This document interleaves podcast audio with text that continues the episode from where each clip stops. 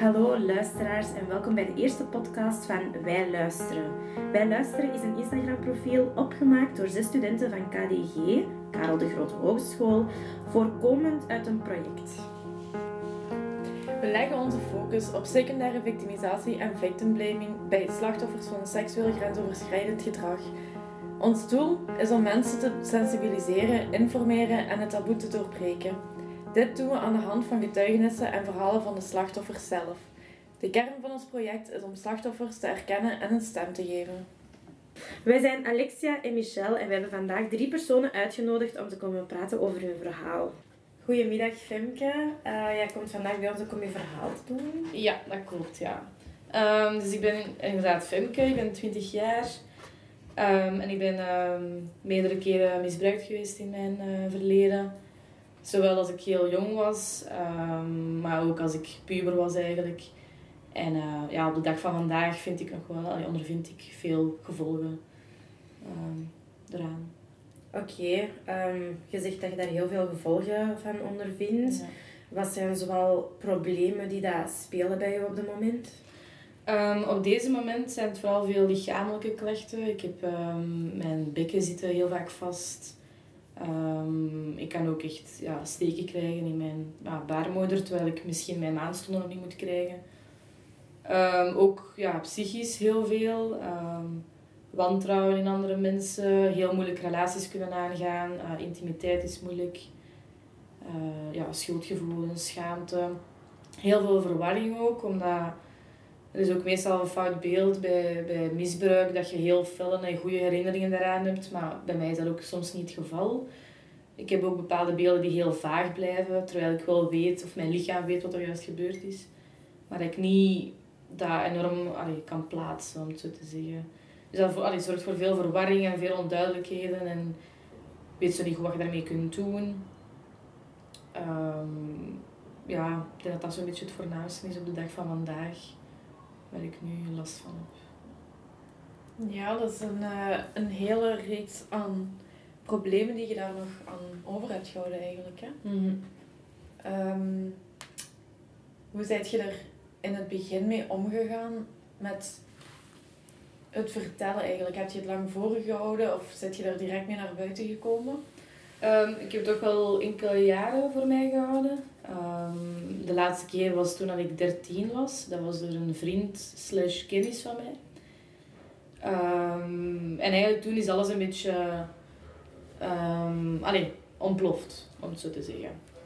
En ik heb dat dus toen denk ik denk een stuk of twee, drie jaar voor mij gehouden.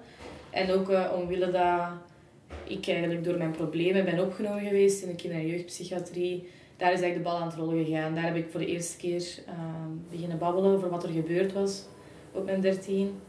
Dus uh, ja, op die manier. Je zegt dat dat een vriend slash een kennis was die dat je toen heeft misbruikt. En je hebt dat toen ook voor jezelf gehouden. Is er dan uh, door die vriend mogelijk verteld geweest wat hij heeft gedaan? Misvormd ja. dan misschien? Ja, ja. dus... Um, dat, hij heeft ook een hele reputatie in ons dorp dat uh, wel een rol speelt. En um, hij zit bijvoorbeeld ook in de, in de jeugdbeweging en in... Allee, we, we hebben zelfs op bepaalde momenten dezelfde vriendengroep ook gehad. Dus bij hem ging dat ook inderdaad zo de ronde dat hij iemand gedaan had en hij was daar trots op en hij schepte daarover op. Hij heeft ook altijd tegen mij gezegd dat, uh, dat ik het wel wou, dat dat mijn fout was. Dus hij heeft nooit echt, um, ja, heeft nooit echt de waarheid zeg maar, verteld. Hij heeft zijn kant van het verhaal verteld, wat dus eigenlijk totaal niet klopt. Uh, wat er ook voor heeft gezorgd dat ik aan mezelf begon te twijfelen van heb ik wel de toestemming gegeven? Heb ik wel effectief nee gezegd? Heb ik wel ja, voldoende gedaan om dat tegen te houden? Terwijl nu weet ik wel dat dat niet aan mij lag, maar sowieso aan hem. Maar dat zorgt er wel voor dat ik wel jaar langer over heb gezwegen, omdat ik aan mezelf gewoon twijfelde en hem gewoon ja, gelijk gaf daarin. Van inderdaad, het is mijn eigen fout, zoals jij het ook zegt. Heeft het dan ook een jaar geduurd voordat je jezelf erkende als een slachtoffer? Um, ja, ik denk dat dat ook echt heel laat is gekomen. Ik kon dat ook nog, toen als ik in opname zat in de kinder- en jeugdpsychiatrie, heb ik dat ook nog niet kunnen zeggen eigenlijk dat ik een slachtoffer was van, allee, van ja, een zedenfeit, hè, om het zo te zeggen. Ehm, dat is nu nog altijd steeds moeilijk. Van, om mezelf te zien als... Ben ik een slachtoffer? Ben ik... ben ik, iemand, ben ik die persoon die misbruikt is geweest? Ehm, maar ik weet nu wel dat het wel zo is. En dat is nog maar sinds, denk ik, ja, een, een jaar of zo, denk ik, dat ik dat echt wel onder ogen ben gekomen. Dat ik echt wel... Ja, dat ik effectief een slachtoffer ben. Dat daar geen doekjes meer om te vinden valt. Ja, je hebt vermeld dat je dan ook eh, psychiatrische hulp gaat, eh bent gaan zoeken of dat je een opname hebt gedaan. Ja. Is dat voor u iets dat u heeft geholpen in uw proces naar verwerking? Ehm, ja, toch wel eigenlijk. Ehm, die hebben mij heel goed ondersteund en mij vooral niet gepusht om te babbelen in het begin. Ik vertoonde ook echt wel heel veel signalen op dat moment, want ik was een enorme opstandige puber. Ik ben op mijn 16 jaar opgenomen, dus drie jaar na de feiten. Ehm, ik was een enorm, enorme opstandige puber. Ehm, ik vertrouwde geen mannen, ik moest geen mannelijke begeleiders hebben waar ik tegen kon babbelen. Ik, ik wou geen fysiek contact, ik kon geen knuffels en geen kussen aanvaarden. Dat was, ik stootte iedereen weg. En eigenlijk een begeleider heeft dat heel goed opgemerkt bij mij. Van, dat ik iedereen op afstand wou houden en niet wou, ja, niet wou aanraken, omdat mensen mij niet aanraakten. En ehm, op die manier heeft dat eigenlijk voor mij een soort van veiligheid en vertrouwen gegeven dat ik wel kon babbelen daarover. Dus hij heeft mij enorm geholpen dat hij mij ja, gewoon rustig heeft laten doen. En dat hij mij niet pushte om dingen te zeggen dat ik niet wou. Maar dat ze wel zei van, als er iets is, of als jij dit of dat of zo voelt, of allee, rond heel dat gedoe, ehm, ik ben er en ik geloof u. En vooral dat ik geloof u en ik ben er voor u en ik herken u in uw probleem en ik zie dat het moeilijk is, dat was voor mij echt een gevoel van, amai, allee, ze geloven mij, iemand gelooft mij een keer, het is niet mijn eigen fout. Dat heeft voor mij wel, dat heeft een heel belangrijke, allee, is een belangrijke stap geweest in mijn eh, proces wel. Ja, de persoon dat u dit heeft aangedaan, heeft u het daar ook heel moeilijk in gemaakt. Ja, Ja. ja.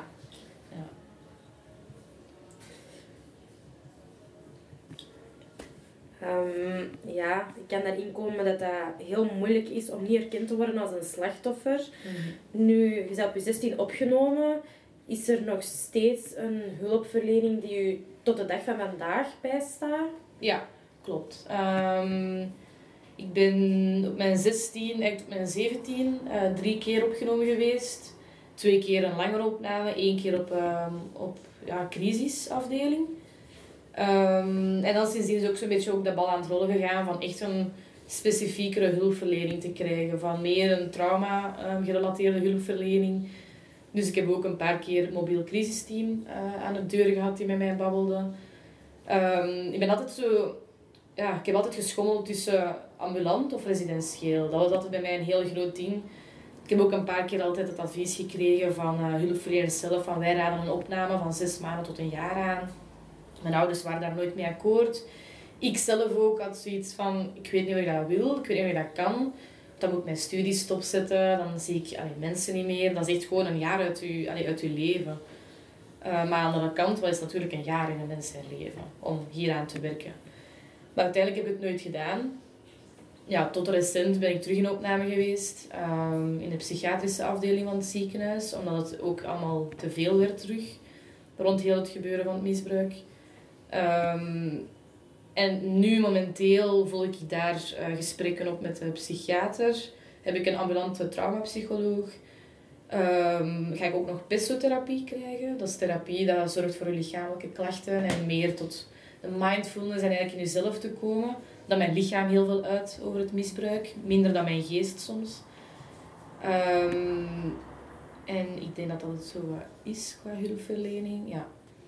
Hebben uw ouders u gesteund uh, sinds dat je dat hun hebt verteld? Um, in het begin totaal niet. Um, ze geloofden mij niet. Ik heb ook enkel verteld van wat er op mijn 13 jaar gebeurd is. Ik heb nooit verteld van wat er daarvoor allemaal nog gebeurd is door andere personen in mijn leven. Um, ze vonden dat heel moeilijk om te begrijpen. Dat had heel veel onbegrip en ja, begrepen het gewoon effectief niet. Uh, mijn vader zei altijd onschuldig tot het tegendeel bewezen is. Um, wat zorgde ook terug voor mij voor heel veel twijfels aan mezelf over het eigen voorval en mijn eigen aandeel eigenlijk in het voorval.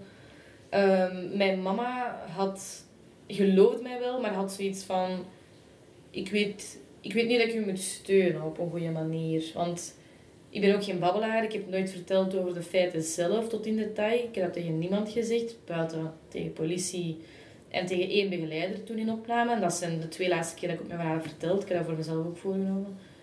Ehm, maar mijn mama had zoiets van, zolang ik niet weet wat er effectief is gebeurd, kan ik u niet steunen en kan ik u niet begrijpen. Dus mijn mama was altijd meer op zoek naar informatie en naar wat is er daar gebeurd? Wat is er daar allez, effectief gebeurd? Terwijl voor mij was het zoiets van, nee, ik heb u verteld dat er iets is gebeurd op dat vlak. Ik wil niet tot in de tijd treden, ook voor mijn mama te sparen natuurlijk. Ehm, ja, dat ik niet in detail wil treden tot daar. Ik zoiets gevoel dat dat kan ze ook niet aan. Maar dat zorgde voor heel veel... Allee, wij botsten enorm met elkaar op dat moment. Omdat mijn mama wou gewoon alles weten. Ja, ik wou gewoon totaal niet babbelen daarover. Ik had zoiets van, je hebt genoeg gehoord. En dat zorgde dan voor heel veel ja, ruzies, discussies. En dat was toen niet, niet oké thuis, op dat moment. En voor u was het dan voldoende om dat tegen die ene begeleider en die politieagenten te vertellen dan? Ja, ja. ik heb um, ja, de eerste keer mijn verhaal gedaan inderdaad bij die begeleider dan in opname. En toen hebben ze ook tegen mij gevraagd en gezegd van, wilt jij verder stappen ondernemen? Op dat moment heb ik alles geweigerd. Dat ik zei van, nee, dat wil ik niet. Um, dat zie ik totaal niet zitten. Uh, vijf jaar na de feiten. Dat heeft totaal geen nut meer. Ik heb geen enkel bewijs daarover. Ik ken ook veel van, van wetten en rechten. Ik vind dat heel interessant. Dus ik wist ook wel mijn kans staan op voorhand. Dat ik dacht, zo'n dingen zijn heel moeilijk te bewijzen. Wat enorm jammer en enorm frustrerend is als slachtoffer. Um, maar daardoor heb ik wel daarover nagedacht toen een begeleider aan mij vroeg van... Wilt jij er verder iets mee doen of niet? En ik ben dan beginnen nadenken en ik denk dat ik toen een jaar later of twee jaar later heb ik effectief ook klachten ingediend. En dan heb ik in detail moeten vertellen natuurlijk wat er gebeurd is voor mijn verhoor. Um, en dat heb ik ook mezelf ook voorgenomen van, dat was te heftig. Ik heb daar heel veel last van gehad achteraf. Dat ik dat tot in detail moest vertellen en met alle geuren en kleuren erbij. Um, en toen voelde ik van, oké, dit is echt wel de laatste keer dat ik tot in detail treed van wat er effectief is gebeurd. Want ik kan het gewoon mentaal niet aan. Ik kan niet nog een keer vertellen wat er exact is gebeurd. Ik kan vertellen in grote lijnen. Um, ik ben heel goed grote potrijden, ik ben daar heel goed in. Um, maar ik kan niet tot in detail toetreden eigenlijk. Allee, dat is heel, heel zwaar. Dus inderdaad, dat was twee keer heb ik het in tot, in detail verteld en daarna niet meer. Je hebt een klacht ingediend. Ja. Uh, na een heel verhoor, na een heel moeilijk verhoor. Ja. Is daar iets van succes uitgekomen? Nee, mijn uh, zaak is geseponeerd geweest wegens onvoldoende bewijsmateriaal. Dus wat ik ook al in gedachten had. Um, ik wist wel ergens wat mijn kansen waren, maar toch, toen ik dat telefoontje kreeg van een slachtofferontaal, van het parket dan, was ik echt wel, allee, ik was echt in shock en ik voelde mij, ja, ik voelde gewoon mijn wereld eigenlijk in, uh, in elkaar vallen. Dat ik dacht van, oké, het is precies toch voor niks geweest dat ik dit heb gedaan. Ik heb mezelf door een heel proces gesleurd en het is, er komt toch niks uit. Dus dat was een hele moeilijke, want in praktijk wist ik wel allemaal van, inderdaad, allee, in theorie bedoel ik, wist ik allemaal van, dat is moeilijk om zoiets te bewijzen. Dat is heel vaak een woord tegen woord en vijf jaar later onvoldoende bewijzen maakt het allemaal niet uit. Want je zaak wordt toch geseponeerd. Want voor de wet, ja, kun je geen zaak voorbrengen op gevoel. Dat is ook wel wat politie, procureur en, en tegen mij is verteld van... Het is niet dat we u niet geloven. We geloven hem niet. Maar op basis van onze intuïtie, dat we hem niet geloven, kunnen wij zo'n zaak niet voor een rechter brengen. Dat gaat gewoon niet. Want op basis van wat? Ja, van ons gevoel. Omdat we hem niet geloven daarin, maar we hebben geen concrete bewijzen of effectieve dingen waarmee we hem voor een rechter kunnen brengen ja, dat is heel moeilijk zoiets. En ze wouden mij niet door een procedure laten gaan voor een zaak voor een rechter te brengen, om daarna terug hetzelfde resultaat te krijgen dat hij vrij uit kan gaan. Dus daarmee hebben ze ook tegen mij gezegd van, we willen eigenlijk liever nu gewoon seponeren. En het staat in zijn politiedossier, dus als er nog een klacht komt, ja, dan hangt hij, sowieso. Um, maar we gaan het niet voor een rechter brengen, voor u nog een keer hè, daar in een rechtbank te zetten, recht tegenover hem alle feiten opnieuw moeten aanhoren. Met dan het resultaat van dat, we, dat een rechter kan zeggen van we hebben hier eigenlijk geen bewijzen. Waar, op wat is dit gebaseerd? En dan de vrijspraak krijgen. Dus ja, natuurlijk ook budget. Politie en, en, en rechters hebben ook ja, te weinig budget daarvoor, denk ik dan. Hè, voor zoiets voor een rechtbank te laten brengen met het resultaat dat hij vrij uitgaat. Dus het is, ja, het is een dubbele, heel dubbel. Je begrijpt het allemaal, het is heel moeilijk om te accepteren. Oké. Dat is inderdaad harde waarheid, dat is realiteit. Dat is heel jammer, dat is iets waar wij ook heel, allee, ons heel hard in frustreren, is dat er ja, dat het zo genormaliseerd is dat een dader heel snel op vrije voeten vrij kan lopen.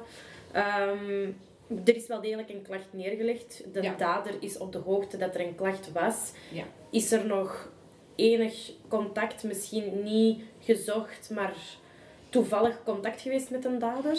Ehm, ja, mijn dader, ik studeerde zelf aan de hogeschool ook. En uh, mijn dader volgt dezelfde opleiding als ik. Um, dus ik kom die regelmatig ook nog tegen um, op de campus, wat heel frustrerend is. Het is ook zo dat politie duidelijk heeft gemaakt aan mij van zodra dat hij zijn verhoor krijgt, gaan wij ook duidelijk maken, laat Femke met rust. Zoekt hij niet op, gaat daar niet mee in contact, want dan kan zij opnieuw klacht indienen tegen u. Ze hebben ook tegen mij gezegd van zodra dat hij begint lastig te vallen, zodra hij toenadering begint te zoeken, laat het ons weten. Dat wordt enkel zwaarder voor hem. Het ding is dat ik geen concreet um, bewijs had daarvoor. Hij viel mij lastig op de campus, maar op een heel subtiele manier. In de gang bijvoorbeeld passeren, recht schouder tegen schouder aanlopen. Ja, ik kan daar niks van zeggen, want hij loopt daar op de campus. Hij kan me perfect passeren. Als ik daar iets van zeg tegen de politie, die kunnen niks doen. Je hebt een hele um, eetzaal waar allemaal stoelen staan, allemaal vrij. Maakt niet uit waar, hè, van waar je gaat zitten. Maar waar komt hij een stoel halen als hij geen plaats meer heeft? Naast mij. Hij komt naast mij een stoel pakken. Als ik daar iets van zeg tegen de politie, ik weet dat ik dat niet hard kan maken, want hij pakt gewoon een stoel. Maar hij doet het op zo'n subtiele manier dat hij weet dat ik er niks mee kan doen. Dus hij heeft nog toen erin gezocht om op een heel subtiele manier. Hij heeft niet meer tegen mij gesproken, dat niet. Um, maar hij leeft natuurlijk ook in hetzelfde dorp, want ik zit hier op kot. Um, dus ik kom ook regelmatig tegen in mijn dorp, ik kom hier regelmatig tegen op de campus. Dus het is heel moeilijk om daar bij ergens eigenlijk veilig te voelen, daar afstand van te nemen. En zeker na die klacht, nu dat er niks mee gebeurt, ja, wat, wat, wat doe je dan? Je voelt je compleet machteloos. Hij studeert dezelfde opleiding als ik. Ik ben een hulpverleningwording. Dat is heel, heel ambetant om te zien dat hij dat ook kan worden. Want alleen, waar gaan we dan toe als hij gaat werken met kinderen en met jongeren die ook kwetsbaar zijn, die ook misschien zoiets hebben meegemaakt? Hij heeft goed... Ik wil het niet graag zeggen, maar het ligt in zijn... Ja, het ligt voor zijn neus. Hè. Hij, kan er perfect, hij kan er perfect aan. Hij heeft het perfect een excuus zijn, een hulpverlener zijn. En dan kinderen en jongeren die hem zouden kunnen vertrouwen. En dat hem daar gewoon letterlijk misbruik van zou maken. En daar word ik heel verschrikt. Dat was ook mijn reden dat ik ook een klacht heb ingediend. Om dat tegen te houden. En dat is nu heel moeilijk, want ik kan niks meer doen. Ja, dat is uh, heftig. Um, als, u, als jij je dader tegenkomt op school, wat doet dat met u? Um, ja, ik begin helemaal te panikeren. Um, dat is paniekaanvallen, mijn lichaam begint ja, te trillen, hyperve hyperventilatie. Um, op sommige momenten dissocieer ik ook. Dat ik helemaal weg ben eigenlijk van de realiteit en van de werkelijkheid. En dan duurt het lang dat ik terugkom. Mijn vrienden weten dat ondertussen nu wel en hebben ook al bepaalde trucken meegekregen dat ze mij eruit kunnen krijgen. Um, maar dat doet heel veel met mijn lichaam en mijn geest, allebei. Van, dat heeft een enorme impact. Ik moet me ook meestal even afzonderen, want ik moet terug tot mezelf komen. Um, maar ja, hoe komt het tot jezelf? Van, hoe kun je een les volgen als je juist je daden bent tegengekomen? En hoe kunnen dan even chilletjes in de les gaan zitten, notities beginnen maken, als de feiten allemaal terug afspelen in je hoofd. En als je lichaam terug precies op het moment ja, daar waren en niet hier en nu. Dus dat is zo'n hele ja. Mhm. Ja, ik hoor u net ook zeggen, je bent een hulpverlening en opleiding. Uh, ja, wij ook, dus wij weten ongeveer welke vakken dat je krijgt. Um, ik kan me ook wel voorstellen dat sommige thema's ook hard aankomen. Ja, um, heb jij een manier om daarmee om te gaan of, of tips voor anderen die in hetzelfde schuitje als u zitten? Um, goh, dat is inderdaad wel een moeilijke dat is heel lastig van op eerste vraag te antwoorden. Ik heb het enorm moeilijk mee met mijn vakken die heel expliciet gaan over misbruik, over mishandeling, over geweld. Vooral dan allee, specifiek over seksueel geweld. Dat vind ik een hele moeilijke, ook als het ook expliciet vermeld, vermeld wordt, om het zo te zeggen, tijdens de lessen. Heel veel mensen ehm, beseffen ook niet hoe hard dat die woorden kunnen binnenkomen bij anderen. Ehm, ik heb ook heel veel moeite. Ik kan misbruik zeggen, ik kan seksueel geweld zeggen, maar ik kan niet het woord zeggen met, v, met de V en met de A. Dat lukt mij gewoon totaal niet. En als je dan een hele les over bijvoorbeeld ja, over rechten moet studeren en je ziet daar alle wetten staan over seksueel misbruik en de leeftijden en wanneer is dat strafbaar voor de wet en wanneer niet. Ja, als je dat moet studeren tot in detail, dan komt heel, heel mijn dossier komt terug naar boven en heel mijn verhaal komt terug naar boven. Dat is heel moeilijk om dat los te koppelen. Maar het ding is wel wat mij helpt, hè, de tweede vraag aan te antwoorden. Wat mij wel helpt daarin is dan eigenlijk... Ik heb nu enkel vrienden die weten van de situatie. En die ook weten hoe moeilijk dat ik het heb, dat ik dissocieer, dat, ik, dat lessen heel veel kunnen binnenkomen. En die kunnen mij even tot hier en nu terugbrengen. Die kunnen ook even tegen mij zeggen van... Die merken dat aan mij. En die kunnen zeggen, stop er even mee, Femke. Kom even terug tot rust. Um, ja, bekijk die lessen gewoon even niet meer. Want dat haalt je alleen maar meer onderuit. En voor dan even gewoon... Oftewel is dat babbelen met elkaar. Oftewel is dat... Ja, even afleiding zoeken. Oftewel even goed wenen. Dat er een beetje vanaf wat ik op dat moment nodig heb. Soms wil ik heel graag alleen zijn. Soms wil ik graag andere mensen zijn. Dus dat, is zo, dat hangt, er, ja, hangt echt van mijn moed af. Ja. Oké. Ehm, kan ik hier dan ook uit afleiden dat het voor u ook echt belangrijk is om een veilig netwerk op te bouwen? Enorm, enorm, ja. Ik heb um, in het verleden ook heel veel ja, onbegrip meegemaakt, ook van vrienden van mij. Ja, vrienden op dat moment, ja, in die uh, toxische omgeving, om het zo te zeggen. Um, heel veel vrienden van mij, die ook heel veel uh, beschuldigende vragen hebben gesteld, waardoor ik twijfelde aan mijn eigen verhaal en trauma eigenlijk. Um, ja, vragen over van uit, kon wel erger. Um, heb je wel effectief nee gezegd? De standaard vragen die heel vaak terugkomen. Hè. Wat had je aan? Had je met die persoon afgesproken? Precies alsof dat ik verantwoordelijk zou geweest zijn van wat mij is aangedaan. Heel veel zo van die vragen dat enorm ja, beschuldigend zijn. Dat, dat mij ook deden twijfelen van dat ik precies iets had kunnen doen. Terwijl nee, ik heb die beslissing niet gemaakt om misbruik te plegen, dat heeft hij gedaan. Dan heeft mijn dader gedaan, of de daders die ik heb. Ik heb daar geen schuld aan. En ik weet dat, dat, nu, dat ik dat heel expliciet nu zeg. Um, maar het geloven op zich is ook al allee, een hele grote stap, want ik zeg het nu, maar ik geloof het momenteel nog niet helemaal. Dat blijft echt een moeilijke. Sommige dagen lukt me dat beter dan andere dagen. Maar nu heb ik wel echt een netwerk um, ja, gekregen dat echt wel veiliger is en beter. Dat is soms ook nog wat zoek, omdat in de omgeving mensen weten niet hoe ze erop moeten reageren en kunnen ook soms verkeerde vragen stellen, puur uit ja, geen, allee, geen weten hebben over het onderwerp, gewoon totaal geen kennis hebben daarover. En dat is zo'n, allee, dat is een hele, ja, een hele zware en moeilijke om daar, ik denk ook dat dat voor de omgeving moeilijk is om daarmee om te gaan. Maar daarmee dat dat ook belangrijk is en dat ik het belangrijk vind dat jullie doen, om inderdaad dat meer in het daglicht te brengen en meer te laten zien van, kijk, dat is niet een fase. Dat is niet het feit op zich, het is het feit op zich. Het is misschien maar een milliseconde in je leven geweest, maar dat bepaalt wel een grotendeels nu heel mijn leven.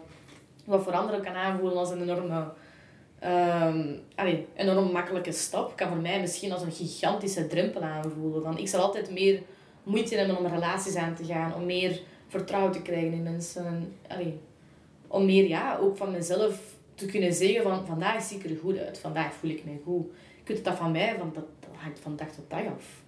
En dan moet ik gewoon leren accepteren, want dat is zo moeilijk om dat te leren accepteren. Want hij kan zijn leven verder gaan en hij spreek ik over de daders algemeen in mijn leven. Die kunnen hun leven gewoon verder gaan, maar ik krijg wel levenslang. En dat is een heel groot ja, verschil. Maar met een goed netwerk en met een veilig netwerk, dan kan dat wel ja, denk ik een heel groot verschil geven. Ik voel me meer op mijn gemak nu met mensen die het echt oprecht met mij voor hebben. Die ook oprecht vragen van, hoe gaat het nu met u? En niet een goed willen horen. Die echt wel oprecht willen horen van hoe dat effectief met u gaat. En dat doet mij heel veel. Dat ik gewoon kan babbelen met mensen en dat die ook mij laten uitpraten. Dat, die mij, dat ik hen kan vertrouwen daarin. Dat ze geen slechte bedoelingen hebben. Ja, dat kan ik zeker begrijpen. Ehm, ik hoor u wel zeggen dat het moeilijk is voor een relatie aan te gaan. Um, heb je op dit moment een relatie? Ja, um, ik ben momenteel nu iets van een viertal maanden samen met mijn uh, vriendin. en dat is ook wel een hele moeilijke. Ehm, puur, ja, het is, het is moeilijk om intimiteit aan te gaan. En zeker ehm, op seksueel vlak zijn er heel veel ja, drempels hè, waar je over moet. En um, mijn vriendin is een heel, allee, een heel rustige en begrijpt veel. En ja, weet ook wel wat mijn moeilijke dingen zijn. Zij weet ook van mijn verleden. Um, dus ze houdt daar wel rekening mee. We kunnen daar wel over babbelen. Maar ik voel voor haar dat dat ook moeilijk is. Dat, dat, zij soms ook niet weet wat ze kan doen. Maar aan een andere kant, dat wil ik ook wel benadrukken, van op seksueel vlak is het voor mij moeilijk. Maar dat wil natuurlijk soms niet zeggen dat dat voor andere mensen wel uh, makkelijk kan zijn. Ik ben bijvoorbeeld iemand, een persoon die mij helemaal heeft afgesloten daarvoor. Die geen seksuele relaties meer kan aangaan. Of heel moeilijk. Met, uh, allee, ja, met veel moeite en, en dat dat gewoon niet gaat. Um, maar ik ken ook heel veel vriendinnen van mij die ook zoiets hebben meegemaakt en die bijvoorbeeld dan in overdrive gaan. Die eigenlijk op zoek, allee, overdrive, totaal geen problemen mee als je seksuele relaties aangaat. Maar ik, voel, ik ben dan wel bezorgd daarover dat ze in overdrive gaan. Um, die dan de compleet andere kant op gaan, die eigenlijk zoiets intens en iets ingrijpends hebben meegemaakt op het meest allee, intieme ding dat je kunt hebben in je leven. Um, en die dan juist eigenlijk op zoek gaan naar dat genot en dat positieve en dat leuke. En dan heel veel partners bijvoorbeeld dat hebben gehad, maar nooit een relatie kunnen aangaan, omdat dat te, allee, te ingrijpend en te veel en te heftig is op dat moment. Dus je hebt ook zo de twee kanten, want heel veel mensen denken ook, ah, je bent misbruikt geweest, je kunt 000 genot meer hebben van seks. Ja, dat is ook een mythe. Allee, voor mij persoonlijk. En ik herken, allee, ik herken het ook veel bij andere mensen. Want het is precies, je hebt zoiets meegemaakt, je kunt dat nooit meer voelen dat dat intens is. Terwijl, dat is misschien heel oud en niet open, maar ik heb ook allee, seks gehad met mijn vriendin. En ik heb daar wel van kunnen genieten. Het is niet dat ik kan genieten zoals andere mensen kunnen genieten. Bij mij gaat dat wel altijd, ik ga daar veel over nadenken. Dat is wel het ding van, ik kan genieten op dat moment, maar achteraf gezien kan ik mij bijvoorbeeld gigantisch slecht voelen daardoor. Omdat dat voor mij dan, voor mij persoonlijk voelt dat dan aan. Ik heb nu seks gehad en dat is allemaal heel tof en fijn. Waarom heb ik zoiets meegemaakt en dat dat niet tof en fijn was? Seks moet maar iets tof en fijn zijn.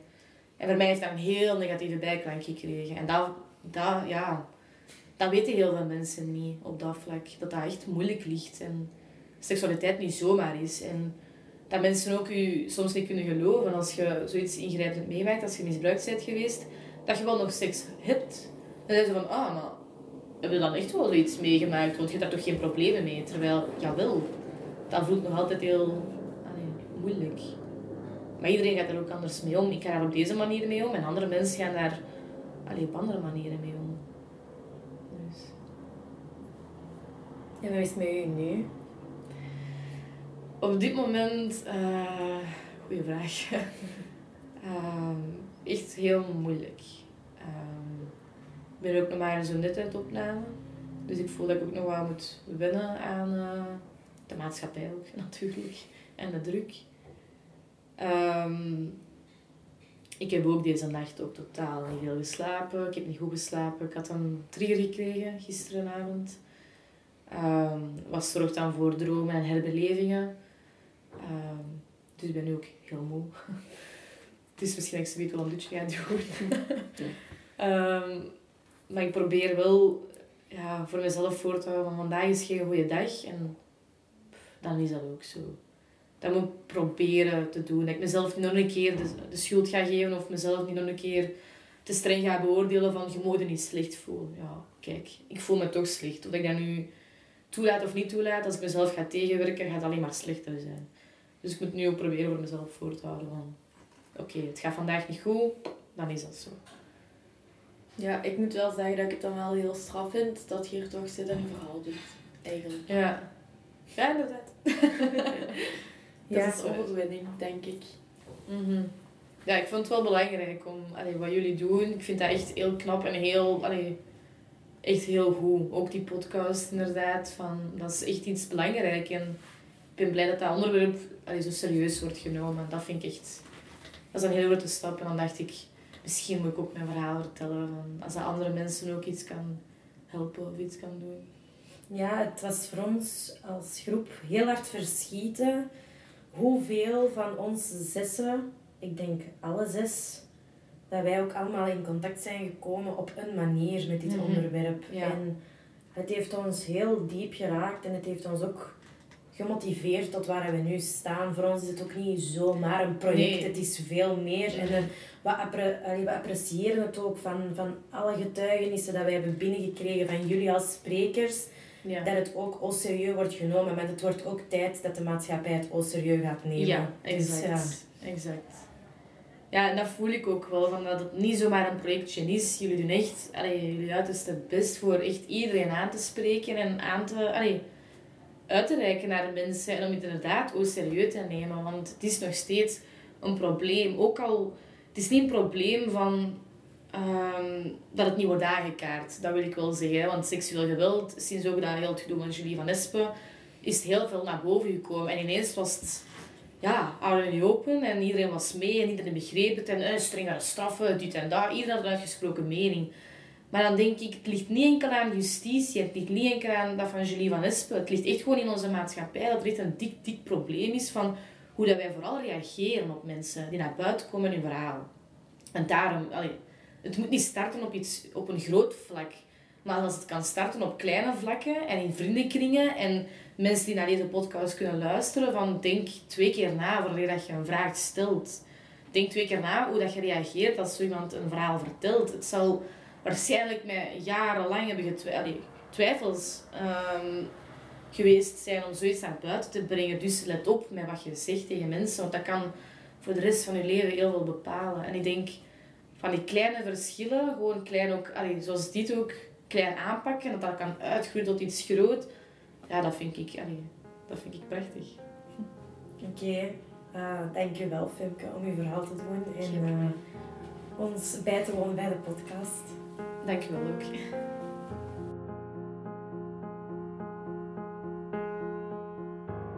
Welkom Michiel. Dankjewel.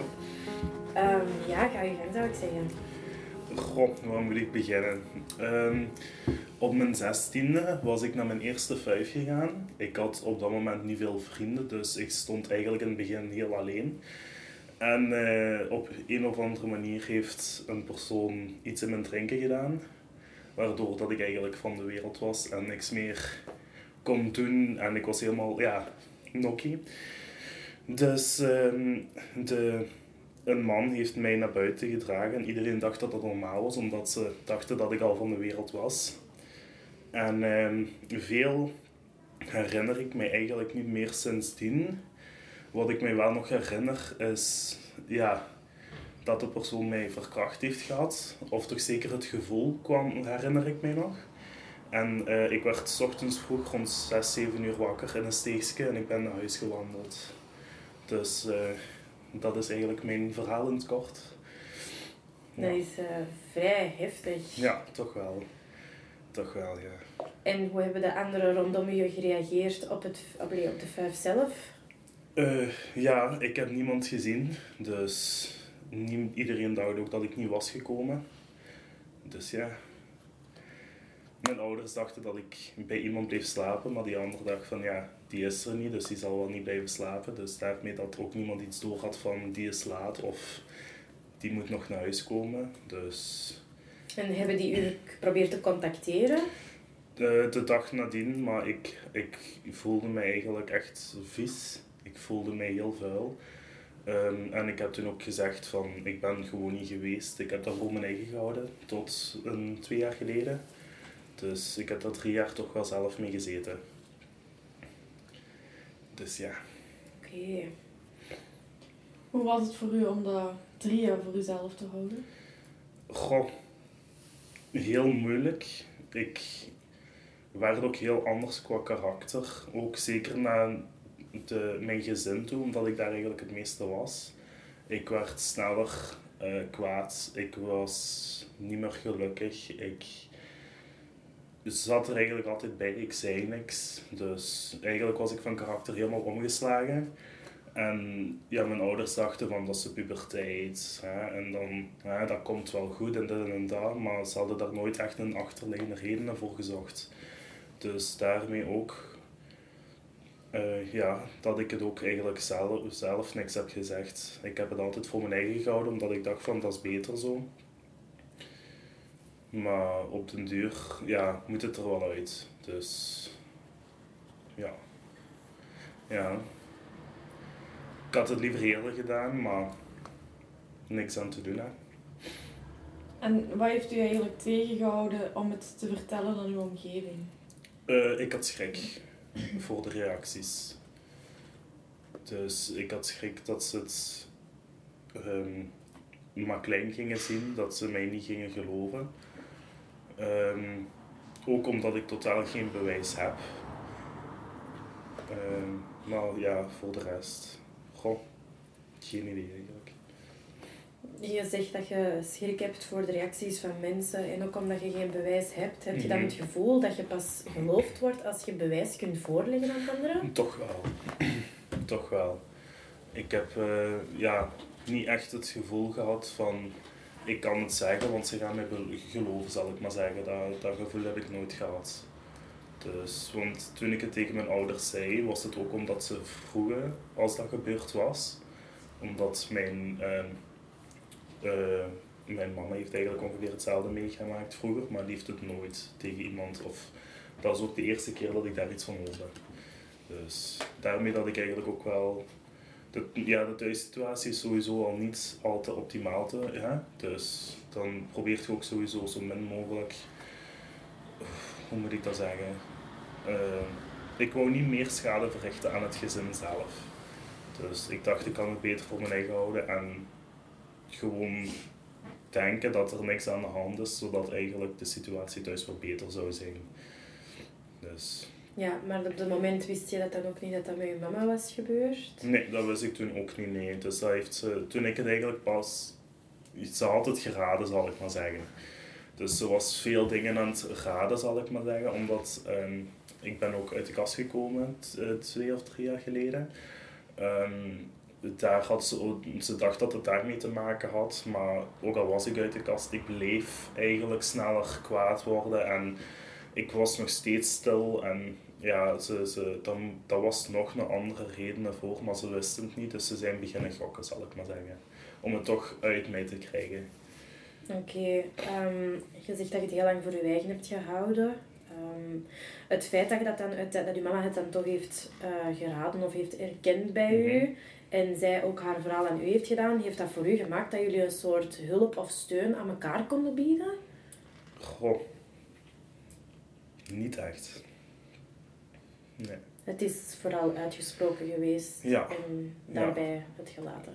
Ze heeft geholpen om een psycholoog te zoeken daarvoor. Dus daar was, wel, daar was ik heel blij om. Ehm, maar om te zeggen dat de band sterker is geworden of dat het beter is geworden sindsdien, kan ik eigenlijk niet echt zeggen. Dus En de psycholoog, heeft dat voor u veel verschil gemaakt? Ehm, nee, eigenlijk niet echt. Omdat ik, ik was eerst gegaan naar de psycholoog met de bedoeling om dat probleem een plaats te geven. Ehm, maar in feite was het probleem, ja, de thuissituatie was eigenlijk een groter probleem als datgene wat er toen op mijn zestiende is gebeurd. Dus daar hebben we eigenlijk eerst aan gewerkt, aan de thuissituatie. En daar heb ik eigenlijk toch ook wel een, heel wat dingen uit geleerd om mij, mijn gedrag te, of ja, mijn, mijn gedachtegang te veranderen. Of zo, eigenlijk dat je er wel een plaats aan kunt geven. Dus eigenlijk ondirect heeft ze wel geholpen met het probleem, zal ik maar zeggen. Dus daar ben ik eigenlijk- ook wel heel blij mee, dat ik dat heb gedaan. Zijn er tot op de dag van vandaag nog kenmerken of gedragingen dat meeges, allee, meegesleurd zijn van die gebeurtenis? Eh, wantrouwen. Ik eh vertrouw mensen heel traag. Dus ik eh, ben ook niet... Ik heb nu een vaste eh, vriendengroep. En daar zal ik maar heel traag uitgaan. Of ja, zo andere mensen bijnemen, zal ik maar zeggen. Ook omdat ik... Ik lijk misschien wat sociaal op, op stap of eender waar, maar eigenlijk is dat niet echt. Ik heb nog steeds zo schrik van, oeh, wat gaat die persoon doen? Of welke bedoelingen heeft hij met mij? En op vlak van relaties is daardoor ook heel moeilijk voor mij. Ehm, je begint al sneller te denken van, wat zouden ze doen? Wat, hè? Kan ik ze wel vertrouwen? Hebben ze goede bedoelingen met mij? Eh, dus ja, met mijn vorige relatie was heel fel op dat vlak. Die kon ik totaal niet vertrouwen. En ik had dat eigenlijk ook wel heel snel door. Dus dat, dat vind ik wel fijn. Als iemand slechte bedoelingen met mij heeft, ik heb het heel snel door. Dus dat vind ik ook wel iets, daar heb ik iets uit meegenomen dat toch ook wel positief is voor nu. Dat ik toch wel, hoe moet ik het zeggen, ik wacht meer af totdat ik weet van het zit oké, het zit goed. Dus. Je hebt net uw vriendengroep vermeld. Ehm, hoe hebben zij erop gereageerd of weten zij het? Eh, ze weten het. Ik heb het toen ook gezegd tegen hun. En ik was toch ook wel heel blij met hun reacties. Dus ze vroegen hoe, ja, wat dat er precies gebeurd was, hoe dat het met mij ging. Dus ze, ja, ze zaten er toch ook wel mee in. Dus ik was ook wel heel blij met hun reactie. Ja. Heb je op dit moment een relatie? Die is nog niet zo lang. Wel, En- maar Merk je verschil met de vorige relatie? Sowieso, sowieso. Ik, ik begin te merken, ook zo van met mijn vorige relatie, omdat het niet goed aanvoelde. Ik had ook geen toekomstgedachtes met die persoon, maar nu op dit moment heb ik dat wel. Ook gewoon omdat het, ja, het voelt ook veel beter aan. Het voelt goed aan. En daar, daar ben ik ook wel heel blij mee dat ik dit heb. Dus Weet die persoon van die gebeurtenis? ja. Is er iets specifiek in uw relatie nu wat ervoor zorgt dat je je meer op je gemak voelt en meer vertrouwen hebt? Goh. Ik denk vooral met de manier waarop dat hij omgaat met mij. Is veel zachter van aard, zal ik maar zeggen. En, en die vraagt ook van alles goed, hoe is het? Eh, hoe is uw dag geweest? Hoe voelt je erbij? En zo, en die, die, die vraagt wel vaak van hoe gaat het en alles goed. En dat, dat geeft mij ook wel een gevoel van veiligheid dat er toch wel iemand continu vraagt van, is alles oké? En die merkt ook heel snel van als iets niet oké is, wat eigenlijk niet veel mensen rechtstreeks merken aan mij. Maar ik, ik kan mij ook wel meer openstellen bij hem. Ik denk daardoor dat de communicatie ook veel beter verloopt als bij mijn vorige relatie. Dus De communicatie is beter. Ja. Ehm, er is veel meer vertrouwen. ja, Ehm, ja, wij zijn dan ook opgestart met Instagram profiel Wij Luisteren. Mee ook omdat wij als zes studenten heel hard de frustratie hebben. Eh, hetgeen wat jij zo net eh, erkende van ik, ik durfde dit niet uit te spreken naar anderen, Mhm. schrik voor de reactie. Frustreert dat u dat, dit, dat het ehm, victim blaming zo geautomatiseerd is binnen de maatschappij? ja, ja. Dat vind ik heel, ja, dat is niet... Ik heb ook altijd schrik gehad voor het te zeggen en ik denk ook dat er heel veel mensen zo zijn. Omdat je je eigen ook een stuk een object voelt na de gebeurtenis. En ik denk dat je dan ook wel, je zelfvertrouwen gaat sowieso heel veel omlaag. En ik denk dat je dan al sowieso minder snel iets tegen een mens, eender wie gaat zeggen, omdat je je eigen ook zo voelt. Dus ik denk dat het zoiets is van hoe dat de maatschappij erop reageert, maar ook hoe dat je je eigen voelt. Dus, Nu, ik merk wel dat je het zo wel wat moeilijk had om het door te vertellen, zelfs aan je gezin, aan je vrienden. zijt je ook verder dan uw gezin en vrienden geweest? En daarmee bedoel ik dan eerste hulpverlening of ehm, de politie of eender welke? Eh, ik ben naar de politie geweest, ehm, maar omdat ik geen bewijzen had en het is al zo lang geleden, ging ik niks kunnen doen. Dus, Dus verder dan de politie is er aan jou geen hulp geboden. dus ze hebben- de politie zelf hebben gezegd van we kunnen u een goede psycholoog aanbieden, maar ik heb toen gezegd van ja, ik heb er alleen, dus dat is oké. Nu, ik snap het ook deels wel van hun kant dat ze zoiets doen, want ik heb ook geen bewijs. En het is al lang geleden, dus dat is ook moeilijk om dan een, er iets te kunnen tegen doen, zal ik maar zeggen. Dus Hoe ging ehm, de politie dan eigenlijk met uw verhaal om als je daar kwam? eigenlijk heel pos ja, hoe moet ik, ja, positief. Hoe moet ik het zeggen? Ze reageerden eigenlijk echt wel goed, vond ik. Ze waren aan het luisteren. Ze vroegen ook door. Ze, ja, ze waren toch wel heel empathisch.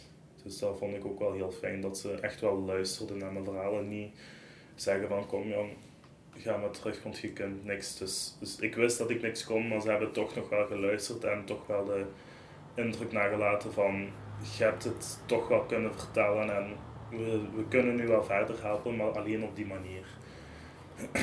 Dus Ja, hoor ik je dan zeggen dat je eigenlijk heel allee, gelukkig bent met het feit dat ze u hebben erkend als slachtoffer? ja, Ook al konden ze niks doen. ja, daar ben ik wel heel blij mee.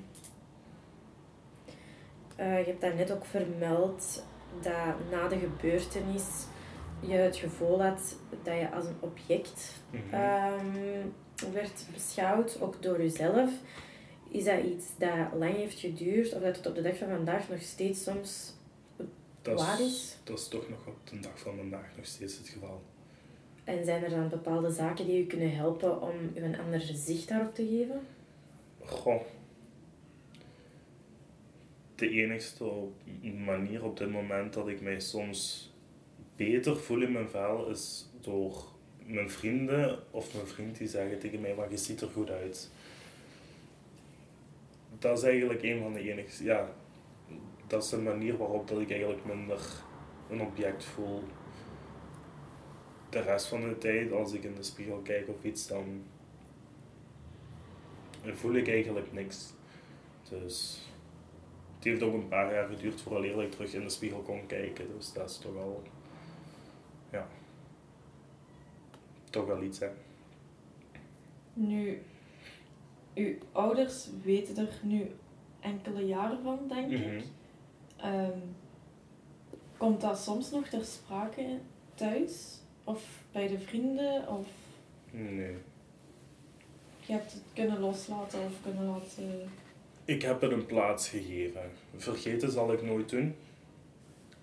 Dat zal ook nooit lukken, maar ik heb het een plaats kunnen geven.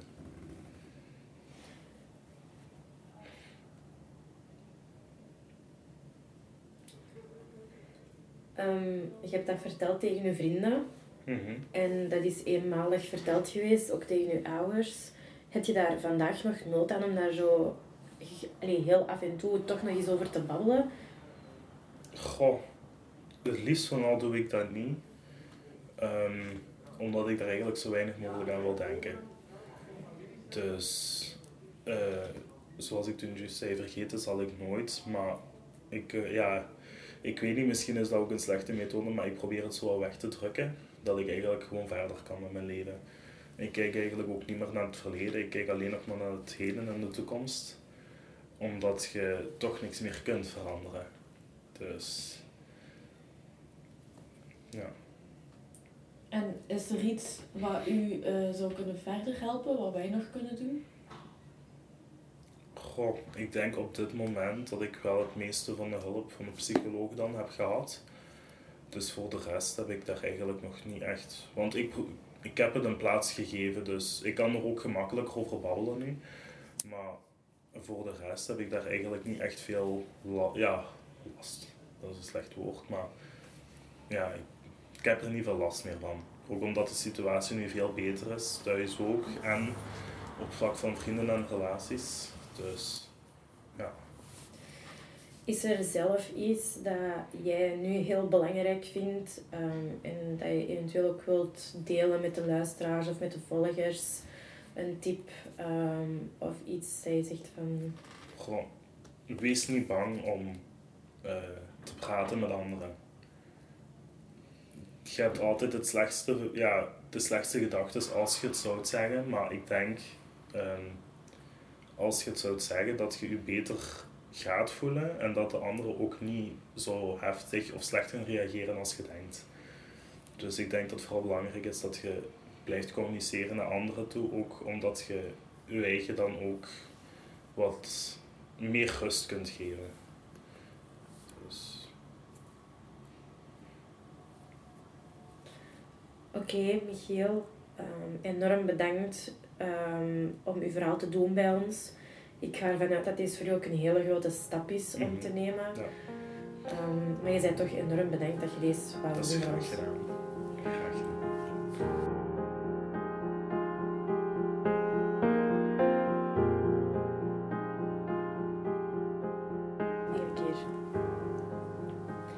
Uh, welkom Michel.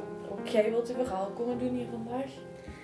Um, ja, uh, ik moet even denken waar ik ga beginnen. Um, ik heb een relatie gehad toen ik een jaar of 16, 17 was. Uh, met een jongen leren kennen, ook uh, via vrienden. En um, in het begin was die relatie heel goed, of leek dat toch heel goed te gaan. Maar heel snel begon ik te merken dat er heel veel gebeurde vanuit jaloezie, heel veel manipulatie dat aan de gang ging. Um, dat ik begon te liegen tegen vriendinnen. Ik, um, ik begon mijzelf als persoon ook kwijt te spelen. In de zin van, mijn ouders herkenden mij niet meer. Ik herkende mij niet meer. Ik begon mij af te sluiten van de wereld. Um, en dat gebeurde eigenlijk allemaal heel traag en heel subtiel. Maar ik begon naarmate de tijd vorderde wel te merken dat ik dat deed. En uh, op een bepaald punt was ik zo emotioneel... ja, hoe moet ik het zeggen?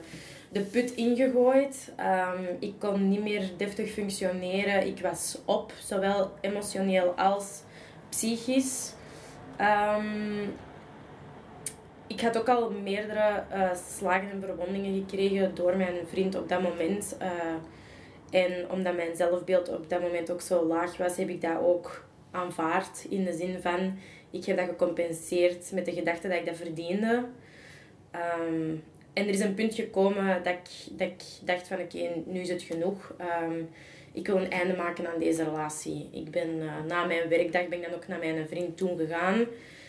En ik heb hem heel duidelijk gemaakt van kijk, het werkt niet. Ik zie deze niet zitten. Uh, ik vind dat wij moeten stoppen.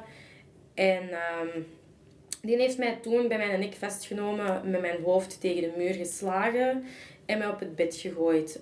Um, op die moment, ik herinner mij daar niet veel meer van, omdat het ja, mijn hoofd was zo beschadigd dat ik ook niet meer de kracht had of um, het fut had om, om helder nog te kunnen nadenken, om iets te zeggen. Um, ik merkte dat hij mij begon uit te kleden en dat hij tijdens dat hij mij uitkleedde ook de woorden gebruikte van ik ben degene dat hiervoor te zeggen heeft en jij absoluut niks. En ik ben 100% overtuigd dat ik nog met alle kracht dat ik nog had, duidelijk nee heb gezegd. Dat is het enige wat ik nog kon. Ik kon niet zeggen stop of niet doen. Nee was het enige dat uit mij kwam. Maar ik heb dat wel met al mijn kracht geprobeerd te zeggen. Um, en hij heeft mij uiteindelijk toch gewoon verkracht. Um, het rare is, uh, is dat ik met hem in een relatie zat. Dus nadat dat is gebeurd, heb ik het ook niet direct gedaan gemaakt. omdat dat mijn eerste instantie was om te doen. En daar is dan die gebeurtenis op gevolgd. Dus ik ben er nog twee maanden mee samen geweest. Um, ik heb dat ook volledig voor mijzelf gehouden. En uiteindelijk heb ik uh, de kracht gevonden om um, tegen mijn ouders gewoon te zeggen van... Kijk, ik wil de relatie stopzetten, maar ik durf niet. En zij hebben mij dan gewoon gesteund in het stopzetten van die relatie. Ondanks dat zij niks wisten van die gebeurtenis. Um, en dan heb ik dat toch zeker twee jaar voor mijn eigen gehouden. Voordat ik dat heb gedeeld met anderen. Uh, omdat het voor mij heel moeilijk was om mijzelf te zien als slachtoffer. Ik zat constant met de gedachte dat ik degene was dat geen, slachtoffer, dat geen slachtoffer was. Je zit in een relatie, je mocht elkaar aanraken, je mocht seks hebben met elkaar. En dat heeft heel lang geduurd voordat ik inzag dat ik niet in de fout was. Dat ik niks heb uitgelokt, dat het zo eigenlijk niet hoort. Dus uh, dat is samengevat mijn verhaal. Dat is een um, verhaal dat bij mij wel heel erg binnenkomt, vind ik. Um, maar ik hoor wel aanhalen dat uw gezin op een positieve manier heeft gereageerd op het feit dat je het gedaan wou maken. Ehm, toen je hebt verteld wat er gebeurd was, hoe reageerde ze daarop? Ehm, ja, het is eigenlijk begonnen. Mijn mama heeft een heel groot intuïtiegevoel. Dat heeft zowel zijn positieve als negatieve gevolgen. Mijn mama en mijn papa moesten die gast al niet de eerste dag dat hij binnenkwam bij ons. Ehm, en onze mama zag ook wat dat hij met mij deed. Dan heb ik het over mijn persoonlijkheid dat begon te vervagen en ik dat begon af te sluiten. Dus die was eerder opgelucht in de zin van, ach, zeg het licht gezien, eigenlijk, om het heel bruut te zeggen. Ehm, toen dat ik zei van ik wil het gedaan maken, maar ik heb schrik om dat te doen, want ik had oprecht schrik dat hij achter mij, aanging, dat hij achter mij ging aankomen om mij iets aan te doen. Uh, hebben mijn ouders ook gezegd van, dat gaat niet gebeuren. Ik weet niet wat er is gebeurd, zei ze tegen mij, maar wij zijn er. Er moet niemand u aanraken. En dat kwam binnen omdat ik weet dat het eigenlijk al was gebeurd. Uh, maar die hebben mij enorm veel gesteund. Die hebben gewoon gezegd van, als er iets is waar wij mee kunnen helpen, praat gewoon met ons. Dat is iets dat die al sinds ik klein ben tegen mij zeggen van, praat met ons, eender over wat. Um, en dan twee jaar later zaten we aan de eettafel en er was absoluut niks dat mij had getriggerd. Het was eerder een gevoel van, oké, nu moet het eruit, nu is het moment. Out of the blue was het zoiets van, dit moet nu worden uitgesproken voor mijzelf. Heb ik dat gezegd en mijn ouders die waren uiteraard in, in shock. Um, mijn moeder is beginnen huilen omdat ja, zij zag enorm hard af van het feit dat ik pijn heb geleden. Um, en dat raakte mij wel. Dat was voor mij, ze heeft, niet de, ze heeft niet de woorden uitgesproken, maar met die reactie te doen, heeft zij wel erkend van... Michelle heeft pijn gehad. En dat is geen leugen. Dat is niet zomaar iets dat hij verzint. Het is gebeurd.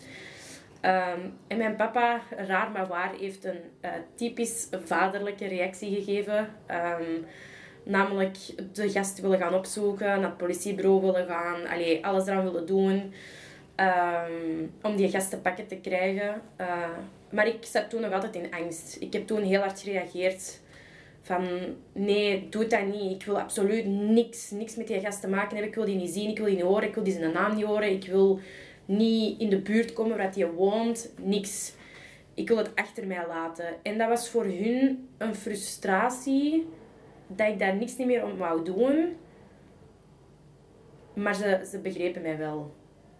Ze stelden mij prioriteit boven ja, een klacht indienen. Of, ook al wouden ze dat heel graag doen, mijn woord was beslissend. En dat vond ik wel heel fijn. Dus ze hebben wel echt naar je geluisterd, naar wat je wou. Ja.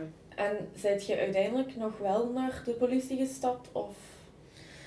Um, nee, mede ook door uh, die relatie heeft mij eigenlijk, dat ik net heb gezegd, mentaal, fysiek en emotioneel volledig kapot gemaakt. En ik ben eigenlijk van ja, de slechtste relatie die ik toen had naar een andere relatie gegaan dat ook niet optimaal was. Um, en ik heb dat heel hard van mij afgeschoven. Ik ben dan gaan beginnen compenseren met andere negatieve dingen in die nieuwe relatie. En dat was ook mijn verslaving. En die, dat familiale lag ook heel slecht. En, uh, en nu zit ik eindelijk in een, in een hele goede relatie met iemand die dat mij door en door kent. En nu heb ik daar spijt van.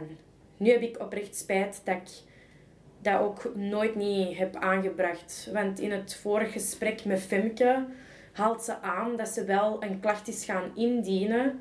En wat ik niet wist, is dat dat sowieso bij die persoon op een lijst of op zijn, uh, zijn documenten komt te staan. Dat als hij nog één ding fout doet en dat wordt gemeld, dat hij eigenlijk hangt. Dat wist ik niet. Als ik dat had geweten, dan had ik dat geprobeerd.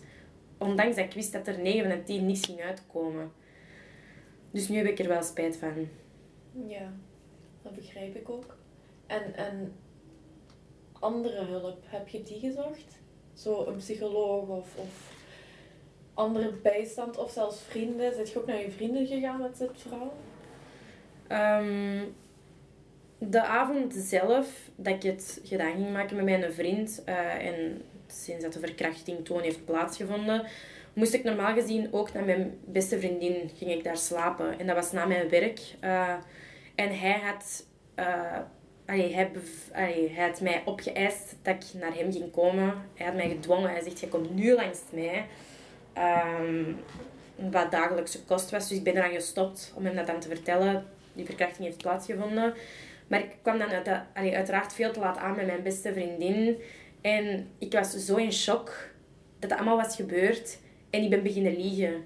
Ja, ik, uiteraard heb ik niet gezegd wat er is gebeurd. Ik, kon zelf nog niet vatten wat er is gebeurd. En ik weet nog, uh, ik ben daar tweede kind aan huis. En die moeder is toen kwaad op mij geworden. Terecht ook, omdat hij wist dat ik aan het liegen was. Maar die zei ook van, je laat iets weten. Uh, je komt niet rechtstreeks van je werk. Uh, alleen terecht dat hij mij heeft aangesproken. Hè, maar die wist uiteraard niet wat er is gebeurd. En, uh, maar ik heb daar voor de rest... Ja, enkele vriendinnen van mij weten dat. Mijn beste vriendinnen. Um, mijn vriend. Mijn huidige vriend. Uh, mijn ouders en sommige familieleden. Uh, ik weet dat ik ook een heel opvliegende familie heb. Dus in de zin van, ik wil ook niet dat daar te veel um, herrie rond ontstaat. Um, maar voor de rest, ik zeg het, ik ben dan van de ene slechte relatie in de andere slechte relatie gegaan. En ik heb nooit niet echt een tijd gepakt om zaken te verwerken. In de loop van de jaren, tijdens die slechte relaties, ben ik ook heel veel familieleden verloren aan kanker en dergelijke. Dus het was eigenlijk ja, all over the place dat ik moest zijn. En de laatste persoon aan wie dat ik dacht dat ik na, alleen moest voor zorgen was voor mezelf. En ik heb heel lang niet naar mezelf omgekeken. Ik heb heel veel andere zaken prioriteit gesteld. En nu begin ik voor mezelf alles op een rijtje te zetten. Uh, mijn huidige vriend is ook eerst mijn beste vriend geweest. Die heeft mij door onwijs veel doorgesleurd. Uh, heeft mij geholpen, heeft mij gesteund. Um, een psycholoog of een psychiater of iemand dat mij kan helpen heb ik nooit gedaan. Mee omdat ik gewoon ook het gevoel heb dat in de maatschappij dat je niet zomaar iets kunt uitspreken zonder dat daar een vooroordeel bij komt. En ik weet dat een psycholoog dat niet mag doen. Maar als ik naar een psycholoog omkeek toen, was ik nummertje zoveel op de lijst dat meer problemen afkwam. En ik ben niet een nummertje op de lijst. Ik ben een persoon die heeft, allee, heeft afgezien. En ik heb eigenlijk voldoende gehad aan vrienden en familie. Oké. Ja, dat is, dat is heftig, maar had je verwacht dat als je nu naar een psycholoog ging, dat hij een vooroordeel zou hebben ook? Of, of was het echt per se van, ik wil geen nummertje op een lijst zijn? Ik zou nu wel met een ander inzicht naar een psycholoog toestappen. Um, maar ik, ik vind het altijd moeilijk, zeker in een verkrachtingszaak, van een psycholoog kan haar job onwijs goed doen. Maar met alle respect naar iedereen toe, en deze is echt puur mijn eigen mening, als je zelf niet zo'n soortgelijke situatie hebt meegemaakt, kun je dat niet begrijpen. Dat is iets wat bijvoorbeeld ik en, de twee andere gastsprekers van daarnet kunnen beamen, dat op die moment gebeurt er iets met je al je grenzen worden overschreden zonder toestemming. En je kunt dat wel uitleggen tegen iemand, maar als die persoon dat zelf niet heeft meegemaakt of niet iets gelijkaardigs, geen, geen aanraking of geen on, allee, iets zonder toestemming, en dan zeker niet als het echt gaat om verkrachting, is het voor mij moeilijk om alles op, zomaar op tafel te leggen. Voor een vreemde dan. Bij mijn familie en bij mijn vrienden kan ik dat wel. Oké, maar je komt hier nu wel je verhaal doen. En wat ik heel sterk vind natuurlijk. Ehm, wat maakt voor u dat, dat je dat kunt? Ehm, ja, ik heb het dus heel lang niet kunnen. Uh, gelijk dat ik dat net heb aangehaald, heb ik mij gewoon in de ene slechte relatie naar de andere slechte relatie gestort eigenlijk. Um, ik heb het dus kunnen vertellen tegen vrienden en familie, maar altijd zo van ja, je mocht dat niet tegen te veel mensen zeggen, want ik wil niet dat dat van hier tot, allee, tot hun oren komt. En dan zijn we eigenlijk gestart met een stom project. In mijn ogen was dat een stom project voor school. En ik keek enorm hard op tegen het vak. Um, omdat ik zoiets had van, oh, een vak op school leert gewoon de theorie, leg het examen af, klaar, ik ben erdoor. En bij dit vak moesten wij dan echt interactie zoeken met de maatschappij, moesten een project opstarten. En ik had er absoluut geen goesting in. Totdat ik in een groepje terecht kwam. Um, vijf ongelooflijk bangelijke vrouwen die dat in mijn leven zijn gekomen. Dat is, is zot. Ehm, en het ging in één keer waren de thema's er. Secundaire victimisering, um, victim, uh, victim blaming. En dat waren heel zware thema's voor mij. Ik, uh, ik had geen idee hoe dat ik daarmee moest omgaan en wat ik daarmee moest doen. En ik had gewoon bij alle vijf die meisjes het gevoel van, ik kan mijzelf zijn. Tegenover de maatschappij, tegenover de vooroordelen, had ik bij hun vijf het allemaal het gevoel van, ik kan zeggen wat er is gebeurd.